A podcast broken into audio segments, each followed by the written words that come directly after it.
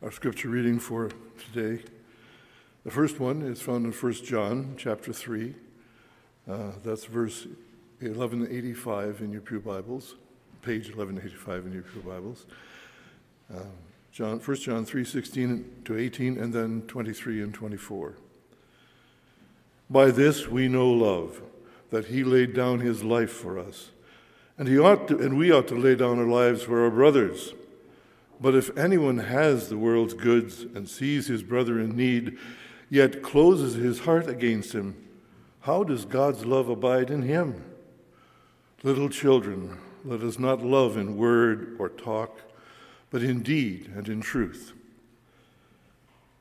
And this is his commandment, verse 22, 23.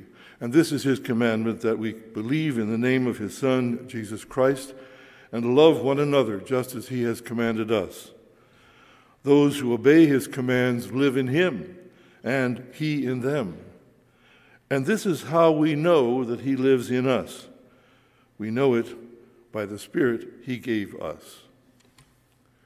And the second reading is from the 1 Corinthians chapter 13, which is on page 1114 in your Pew Bible. 1 Corinthians 13, verses 7 through 12. Love bears all things, believes all things, hopes all things, and endures all things. Love never ends. As for prophecies, they will pass away. As for tongues, they will cease. As for knowledge, it will pass away. For we know in part, and we prophesy in part. But when the perfect comes, the partial will pass away. When I was a child, I spoke as a child. I thought like a child. I reasoned like a child. But when I became a man, I gave up childish ways. For now we see in a mirror dimly, but then face to face. For now I know in part, then I shall know fully, even as I have been fully known.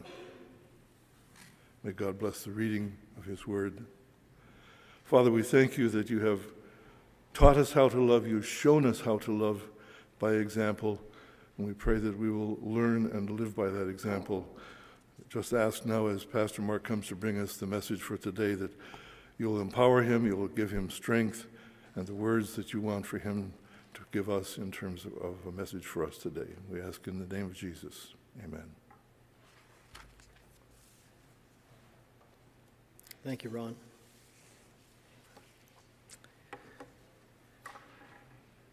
Well, I'm sure most of you have experienced what I've experienced this last week.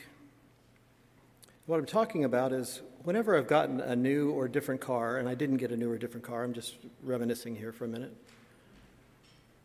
And perhaps you've had this experience also. All of a sudden, everywhere I go, everywhere I look, everybody has my car. Has anybody ever had that experience? So suddenly, everybody's got, you know, a Ford Explorer, and I, I can't uh, figure out why I never noticed before. Well, I have now a Ford Explorer, and that's why. Similarly, uh, since we began this mini series of messages, and again, maybe you have too, I've been noticing more than usual all the various uses of the word and concept love, so called, out there in the world today, but mostly in the media, on TV and on the internets. Uh, for example, John Paul Young told us that love is in the air. You remember that song? In the 70s, late 70s, early 80s. That was uh, his concept, at least in terms of that song, his concept of love. And as such, love has been or could have been an emotion, even a secondhand emotion, as Tina Turner told us. So, why even bother with it is the implication. Forget love, let's just enjoy the moment so long as we can. Besides, love is something we fall into and out of, the Pure Prairie League tells us. For a moment or an hour, day by day, week by week, for a week or for a weekend, for a month or a year, maybe even a decade. However long love might stay, it's something we can't control or choose. It's not up to us, really. It just comes and goes. Love just happens to us. or not. Or love is the dutiful doing of something, quite apart from any feelings or motives attached to it at all.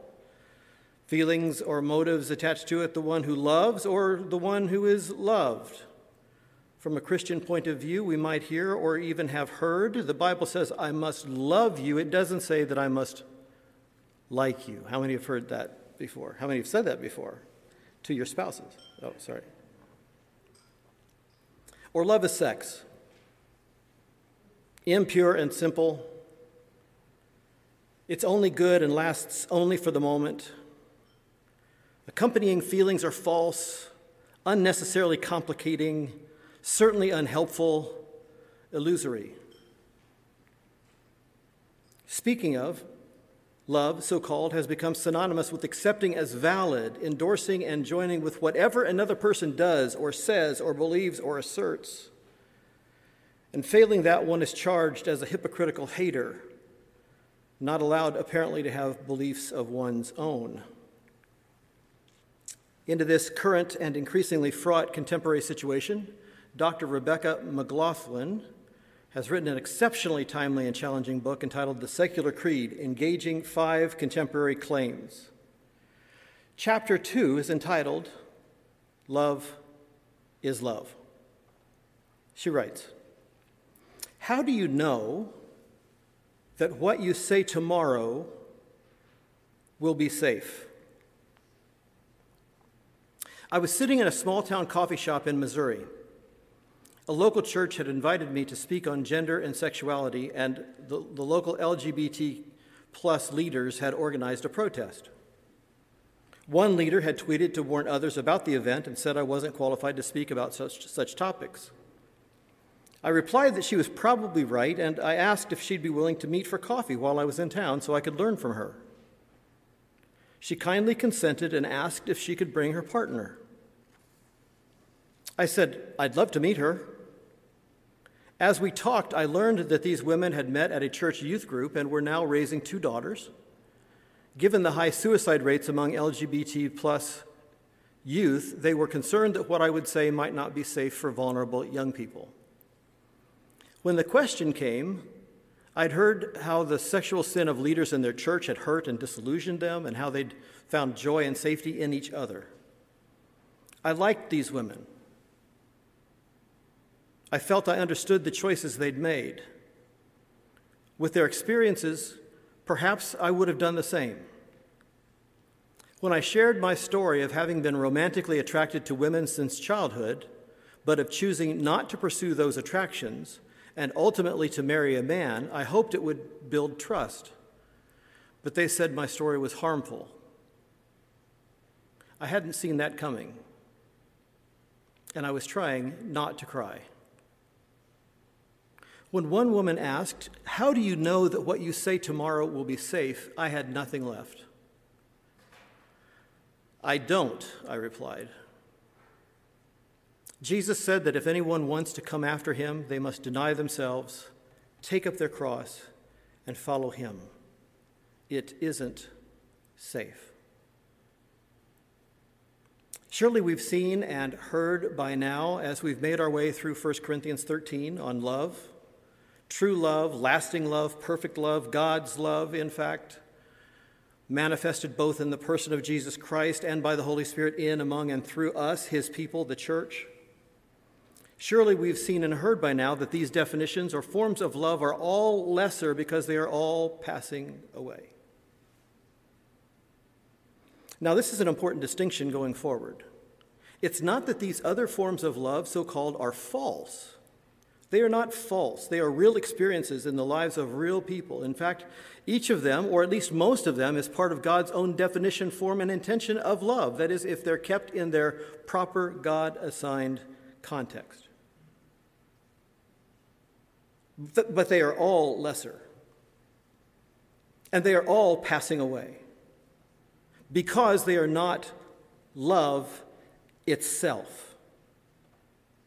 The Bible reveals to us, has revealed to us, that love is a person, and that love is expressed by and love is manifested in a person.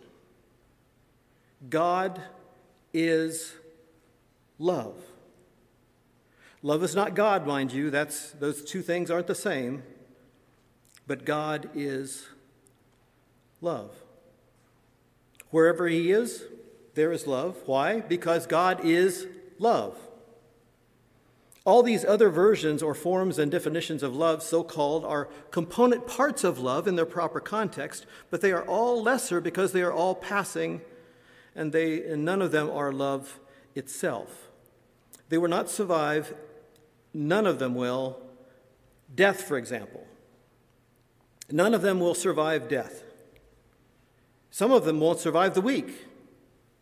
And they will not survive whether death or the end of the week because they are not God. All of them will come, all of them will go, and they are all coming to an end eventually.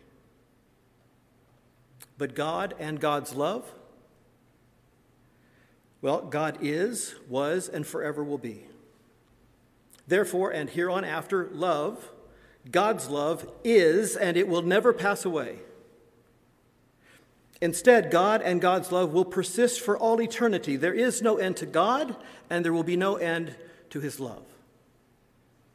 And I think this is an excellent place to pause and take a breath and highlight the central truth of our message for this morning. You've got it there in your upper left hand corner of your bulletin. We referenced it earlier. Here it is the love of God in Christ Jesus for all and in everything is both infinite and eternal, and the whole point of the biblical Christian faith, life, and ministry. One more time. The love of God in Christ Jesus for all and in everything is both infinite and eternal, and it's the whole point of the biblical Christian faith, life, and ministry. So that's the introduction. Let me uh, just ask you to join me in prayer for just a moment. Lord, Thank you for this, your word.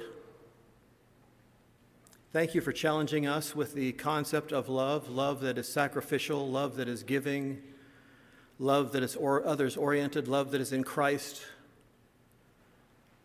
And we learn from your word that you are love.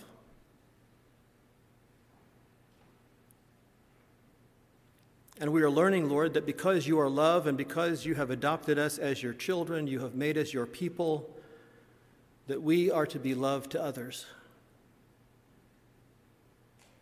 We are to have your love manifested in us and among us and through us by the Holy Spirit. And we are to reflect your character, your image, your likeness on this earth and represent you in our place and time. That is our role. That is what you have given us to do. And we can't do it on our own. We won't do it on our own. We need your help. Indeed, we need your intervention. We need not only to hear from you, but also we need for you to manifest yourself through us that we might love as Jesus first loved us. In Jesus' name we pray. Amen. I want you to think about the time in your life when you felt the most loved. Take a moment. You pick the place, you pick the time, you identify the particulars. When did you feel most loved?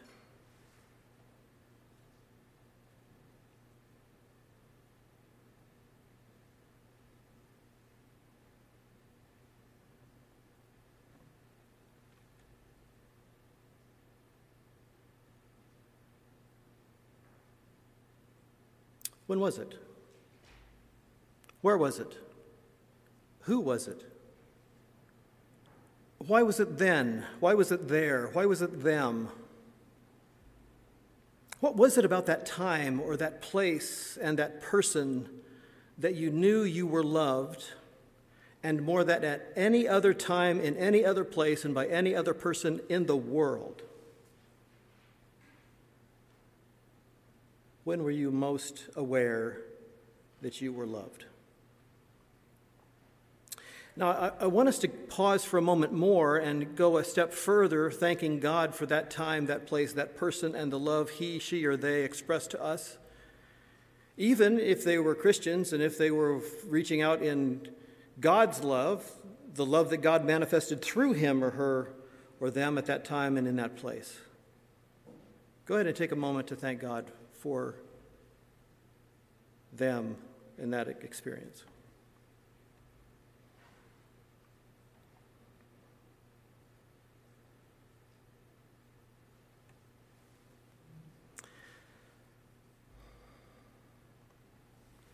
I've shared with you before that the time I always go back to whenever I think about something like this. And I'm not sure in terms of quantity it's true that this is the time I was the most loved, and for, in fact, I'm sure it's not. Or quality, although it's a very high quality, I go back to my second grade Sunday school teacher, Mrs. Melba Jackson. I could not wait to get to her classroom on Sunday mornings. And it wasn't because I was learning so much about the Bible. It wasn't because we were doing crafts or recreation or any of that other stuff. It was because I knew that I, lo- I was loved. She, she loved me. She loved us, not just me, but us, uh, all of the children there at Zion United Methodist Church in Huntington, Indiana. And I'll look forward to seeing her in glory. She's been gone a long time now. But whenever I'm asked a question like this, I always go back to her. I think that was the first time in my life, perhaps, maybe, maybe not the greatest, grandest, but the first time in my life that I really felt on a very deep level, even though I couldn't have expressed it at the time, that I was loved.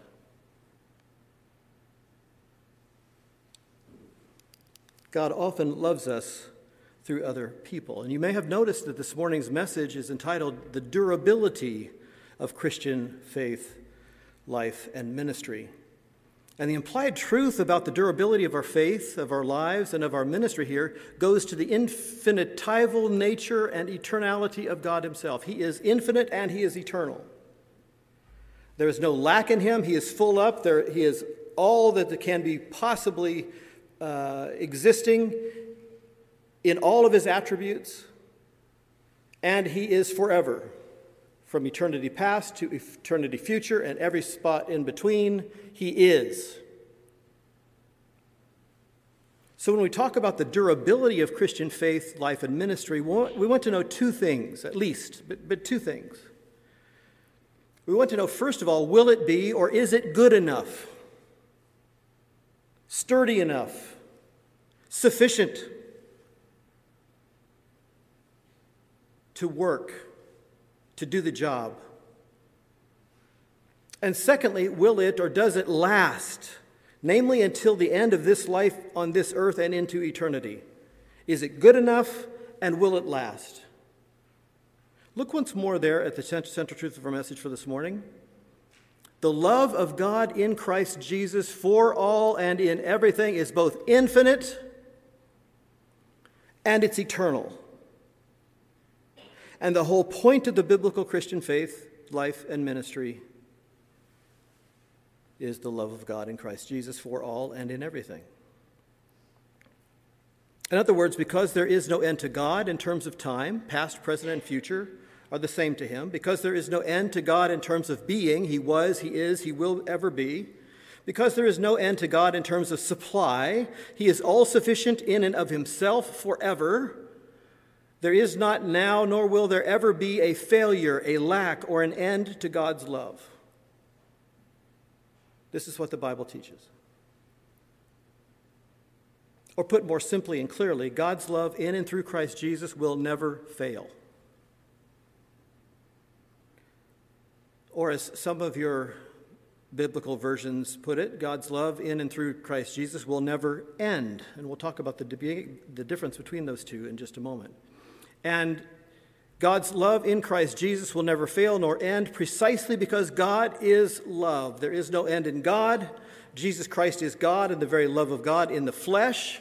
Therefore, neither God in Christ Jesus nor his love will end or fail. And all of that to say, hopefully, we've all experienced love in this world true love, real love, encouraging, securing, and enveloping love, whole, lasting, and persisting love, holy love, righteous love, just love. But even if we haven't, and there are people in this world who have never, ever felt loved.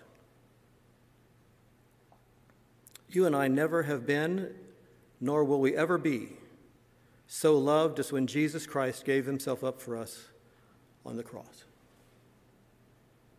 This is the Christian gospel. That is the love that never ends. That is the love that never fails. That is the love that never betrays, that never relents, because that is the love of God in Christ Jesus, offered and delivered without fail and without end to all who will believe, all who will receive, and all who will give ourselves to it. Amen. Let's go home. Not so fast. Bill Ehlers was on his way out the door. We've got to look at our text, right? So 1 Corinthians chapter 13. First three words of chapter 8, or rather, verse 8 love never ends. That's the way my English Standard Version puts it. The way your NIV, if you have NIV, puts it, it says love never fails, and there's a reason that there, there's a difference. The word here in the Greek, love never fails or ends, can be translated either way. Usually it's translated more like fails or falls, maybe. Um, but if you'll notice, verse 8, or at least those first three words in verse 8, is kind of a linchpin or a pivot point between what came before and what goes after. And if we can see it this way, it may be better to understand this, this, this truth, this concept love never fails or ends, maybe, as two sides of the same coin. One, love never ends, the other side, love never fails. And I, I think we can see this fairly easily. Verse 4 through 8, we see love being characterized. Love is patient and kind. Love does not envy or boast. It is not arrogant or rude. It does not insist on its own way. It is not irritable or resentful. It does not rejoice or at wrongdoing, but rejoices with the truth. Love bears all things, believes all things, hopes all things, endures all things. Love never fails. That makes perfect sense, doesn't it? Because that's what, that's what it's building to, right? This sort of love that we're talking about in the Bible and here in 1 Corinthians 13 specifically never fails. That's the point. But if we pick up the reading at verse 7 and go on through verse 8, love bears all things, believes all things, hopes all things, endures all things, love never ends. And then what follows are a bunch of things that end. As for prophecies, they will pass away. As for tongues, they will cease. As for knowledge, it will pass away. So, so there we understand oh, I get it here now. Love doesn't end like these other things will end as, after we're um, uh, out of this life, out of, after we're out of these bodies. At that point, those other things will end, but love won't. It continues on into eternity, even.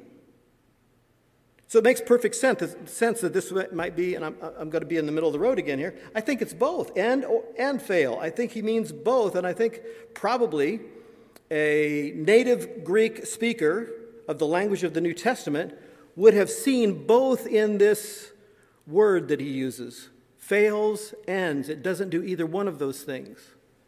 In its character, it never fails. In its application, it never ends. It goes on and on and on and on. Both the, both the benefits and also the application of it. It loves and loves and loves, and it never, ever ends. But also, it never fails. You see that? There in the, in the text. So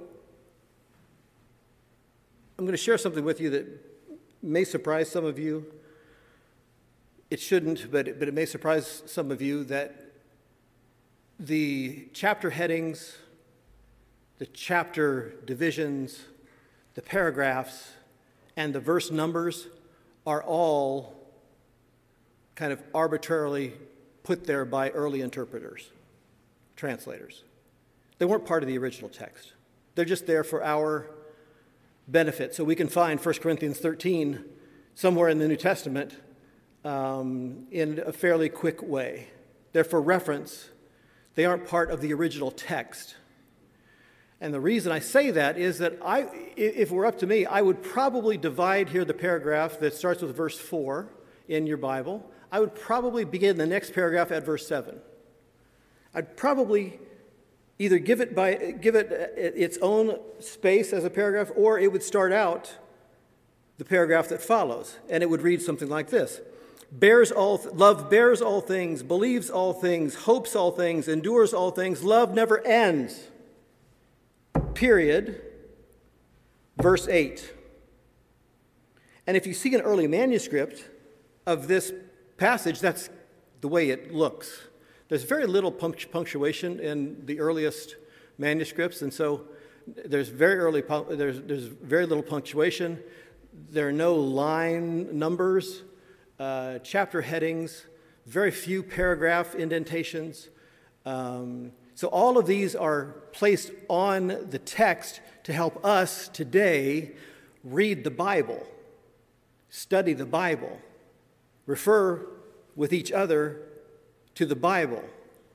Um, and, and so, actually, the transition that I'm talking about, the, the key, the uh, linchpin, I would start at verse 7. Love bears all things believes all things, hopes all things, endures all things, love never ends. And now I'm going to demonstrate to you how not only does it never fail, but it also never ends. As for prophecies, they will pass away. As for tongues, they will cease. As for knowledge, it will pass away. For we know in part and we prophesy in part, talking about right now in our lives. But then the perfect, when the perfect comes, the partial will pass away. So we're looking forward to a time when our partial knowledge, our, our partial vision, our partial hearing, our partial living. The Spirit is a deposit. We don't get the whole thing, we just have a deposit of the Spirit. Our lives, our existences will be full then. And it, it will be called truly eternal life. And so when we refer to it as re- eternal life, it won't merely be a, an expression of time that we will never again die, but it also will be an expression of who we are. We will be fully known even as we know fully at the time. And that's exactly what he says here in following. None of these things that we experience, that we have practiced uh, in this life, on this earth, in, the, in this flesh, will persist. They won't, won't survive death, and neither will all of the things that we value in the flesh. And I listed some of them a little bit ago. And why is that? Verse 9 For now we know in part and prophesy in part. So even, even if we're prophesying by the Holy Spirit, it's, it's partial. And we ought not get too exercised about it, too.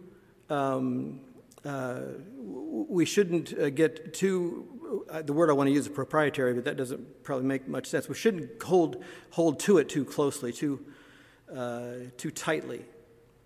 But when the perfect comes, the partial will pass away. So, so that one verse, verse 10, is the verse that goes between um, two camps, or two schools of thought, if you will. There is, on the one hand, the cessationist camp, and there is, on the other hand, the continuationist camp. The cessationist camp says that all of the more phenomenal gifts in the New Testament have passed away because the perfect has come, and the perfect is the Bible. Continuationists say that all of the gifts that are listed in the, in the scripture are ongoing, they continue, And the perfect, spoken of here in verse 10 of chapter 13, is not the Bible, it's clearly something else because we don't know fully now. We aren't fully known yet. Um, and I'm in between the two, shock of all shocks. I am, as John Piper is, a cautious continuationist.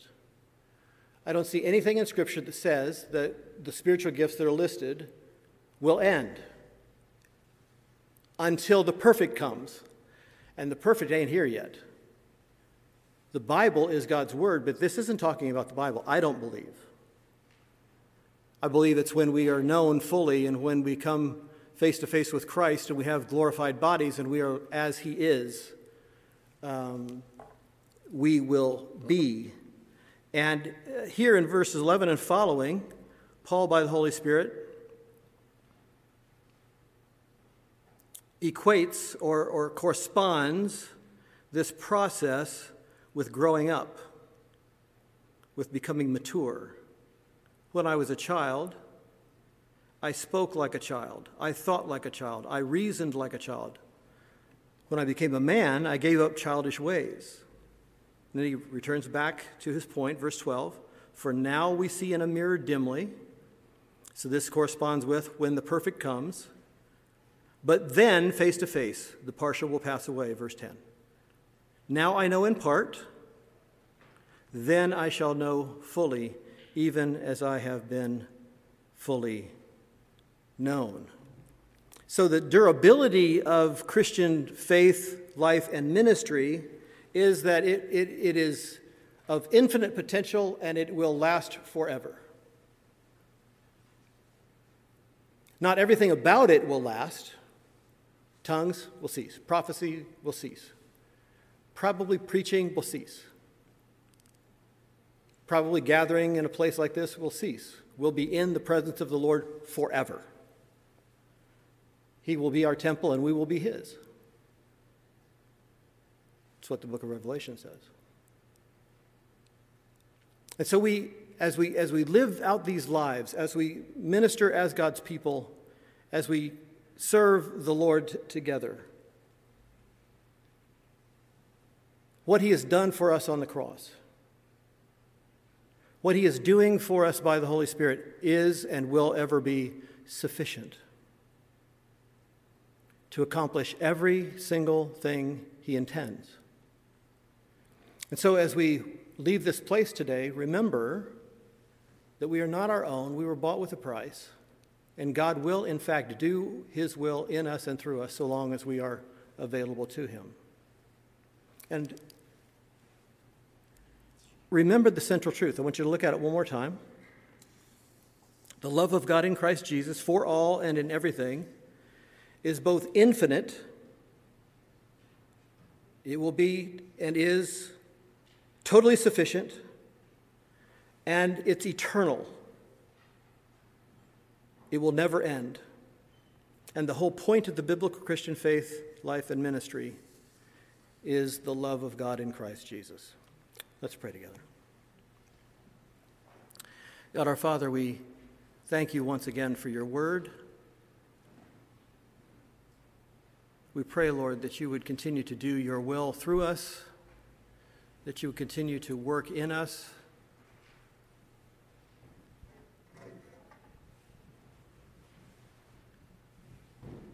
That as we learn and grow and gather and go, we will find you right there beside us, with us. Not only cheering us on, but doing your work through us, manifesting yourself, uh, beginning with your love in us, among us, and through us. In Jesus' name, amen.